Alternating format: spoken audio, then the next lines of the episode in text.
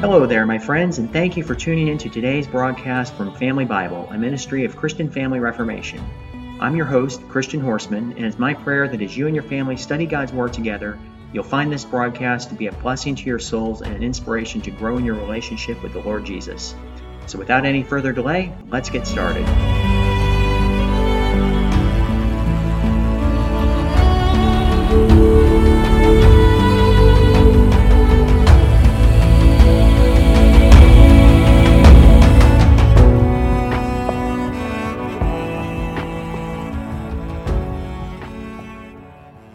Today we're taking a closer look at the 11th chapter of the book of Luke. When the disciples came to their master with the request, Lord, teach us to pray, they had already for some time been with Christ in the school of prayer. They had already been impressed by that most valuable of object lessons, namely the example of Christ himself. If doubt ever arises in our minds as to the reality and efficacy of prayer, we only need to turn to the Gospel of Luke to be reminded that our Lord spent long hours in intercession, and that he prayed at every crisis in his life. Surely we shall not be misled if we follow in his steps. This Lord's Prayer, which is more fully recorded by Matthew, was not intended as a form which must be used rigidly on all occasions, but as an outline which should be the skeleton of all prayer, however free and spontaneous it may be. The first word, Father, suggests the childlike spirit in which all believers should draw near to God, and it is the grounds of much of the encouragement which Jesus gave his disciples in the verses which immediately follow this prayer.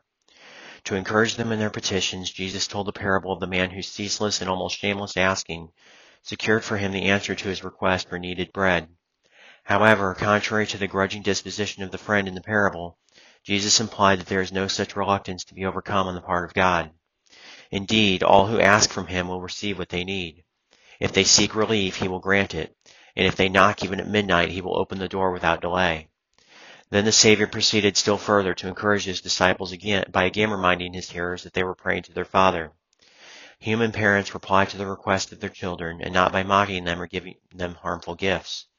They do not offer them a stone when bread is asked, or a serpent for a fish, or a scorpion instead of an egg. If then, with all our imperfections and limitations, we know how to give good gifts to our children, how much more can we expect our Heavenly Father to give His Holy Spirit, as well as all other lesser gifts, to those who ask Him? Thus again we see that the blessed name of Father is the key to this lesson. If we approach Him as His beloved sons and daughters, it will be with confidence. But it will also be with submission, as we know that whether He gives or withholds, His reply will be an expression of infinite mercy and of fatherly love. The discourse that we find in verses 14 through 28 was given by Jesus in reply to the charge that he worked his miracles by satanic power. Jesus had just cast out a demon. His enemies did not attempt to deny that a miracle had indeed been performed, but in order to discredit him among the people, they explained the miracle on the grounds that Jesus must be in league with the devil. He replied by showing the absurdity of suggesting that the chief demon was casting out demons, for in that case his power would be like a kingdom divided against itself, and so it would certainly be brought to desolation. At this juncture, a woman who was in the audience interrupted with an expression of congratulation for Jesus' mother. In reply, the Savior acknowledged that his mother might rightly be called blessed, but he also made it clear that the woman had missed the real point. It was indeed a privilege for Mary to enjoy such a close natural kinship to Christ, but it is far better to possess that spiritual relationship which is sustained by faith and obedience to God's Word. In verses 29 through 36, we find Jesus directly answering the demand that he should compel his enemies to believe in him by giving them a sign from heaven. He declared that such a sign would indeed be given in his resurrection from the dead. This miracle would be worked without any human intervention. It would be a direct act of God, and it would truly fulfill all the conditions of a sign from heaven. It would be the counterpart of the miraculous deliverance of Jonah from the belly of the great fish. However, the fact that these unbelieving Jews demanded such a sign was a mark of impertinence and insult. It reflected discredit upon the divine character of the many miracles which Jesus had already performed.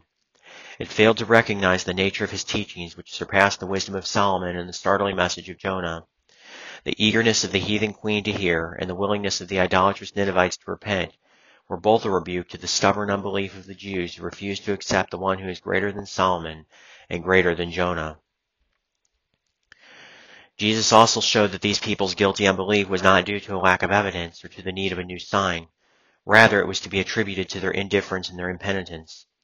Just as a lamp is designed to light a house, and just as the eye is intended to illuminate the body, so also the soul that is right with God possesses the faculty of spiritual sight. But alas, this sight is dimmed and destroyed by sin. The inability of the Jews to believe was not due to a lack of signs and proofs, but to a lack of sight. No amount of light will help a blind person. However, all those who turn to Christ in repentance and faith and love will find him to be the light of the world, and their whole souls will become radiant with divine splendor. In the midst of this conversation, a certain Pharisee invited Jesus to come and eat at his house. And here the conflict between Jesus and his enemies reached its climax. He rebuked their hypocrisy, and he pronounced six solemn woes upon them. And although Jesus' words were chiefly directed against the scribes and Pharisees of his day, his words are still full of warning for his followers in all ages. For it is sad but true that religion will always digress into becoming a matter of mere formalities and rituals, unless this attitude is prayerfully guarded against. Hypocrisy is often unconscious, and sometimes its practice seems to be almost universal. This Pharisee, whose heart was foul with sinful thoughts, wondered why Jesus had sat down to eat without first washing his hands according to the Jewish ritual. No such ceremony was actually required by the law of God. Rather, it was only a man-made tradition upon which the Pharisees laid very great emphasis. But Jesus declared that to wash the body while the heart is impure is as absurd as cleaning the outside of a dirty cup or platter. He asserted that God, who made the body, created the soul also, and he is more concerned with the latter than with the former. The Savior insisted that while it may be indeed good to wash the hands before eating, a better preparation for a meal would consist in filling the heart with love, which might be expressed among other ways in the giving of gifts to the poor. It was much more important that the Pharisee should take the hatred from his heart than that Jesus should wash his hands. Hypocrisy, however, is always concerned with external forms while disregarding realities. Therefore Jesus pronounced a woe upon the Pharisees for tithing the small garden herbs while neglecting justice toward human beings and love toward God. In other words, for observing some minute religious rituals while breaking all the Ten Commandments. Yet he did not condemn them for caring for these trifles, but rather for neglecting things that were essential. These ought ye to have done, he said, and not to leave the other undone. Then he went on to rebuke the vanity of and the desire for prominence and re- public recognition, which is both a characteristic and a cloak of hypocrisy. He compared the evil influence of hypocrites to the defiling contact with the grave, upon which one may unconsciously tread and thereby become ceremonially unclean. People are often not on their guard against those who make loud boasts of religion. At this point, a lawyer interrupted Jesus with the statement that these severe denunciations seemed to include him and his associates also. Most of the lawyers were Pharisees, but they were the professional teachers and recognized leaders of the party. And so by denouncing all Pharisees, Jesus seemed to include even these proud expounders of the law. The Savior replied that religious teachers who are insincere or who allow their religion to become a mere matter of ritualistic formality are most of all to be rebuked. He pronounced three woes upon them. The first was because they extracted from the law minute and burdensome requirements which they were not careful to observe themselves. It is a grievous fault for ministers and scholars to make religion a matter of weariness and distaste, instead of a delight to the common people. Second, Jesus rebuked their heartless cruelty and fanaticism. Alas, even those who claim to be teachers of religion may become guilty of having a share in killing the very prophets and apostles of God.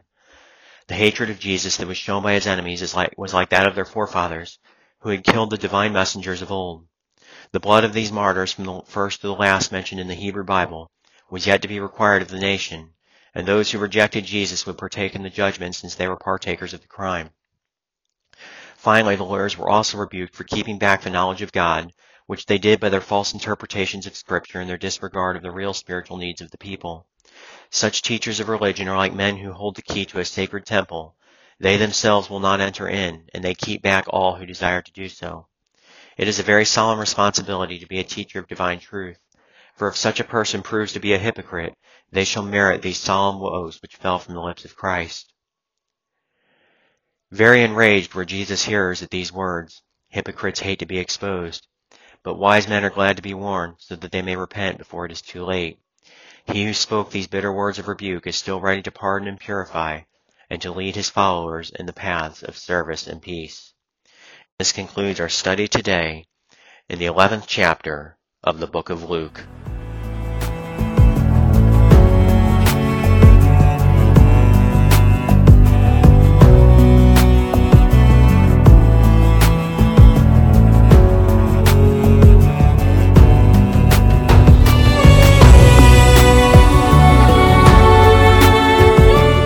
You so much, my friends, for tuning in to today's broadcast from Family Bible. I hope you've enjoyed it as much as I have, and I invite you to join me again here tomorrow, Lord willing, and continue experiencing the richness of His precious Word with your family.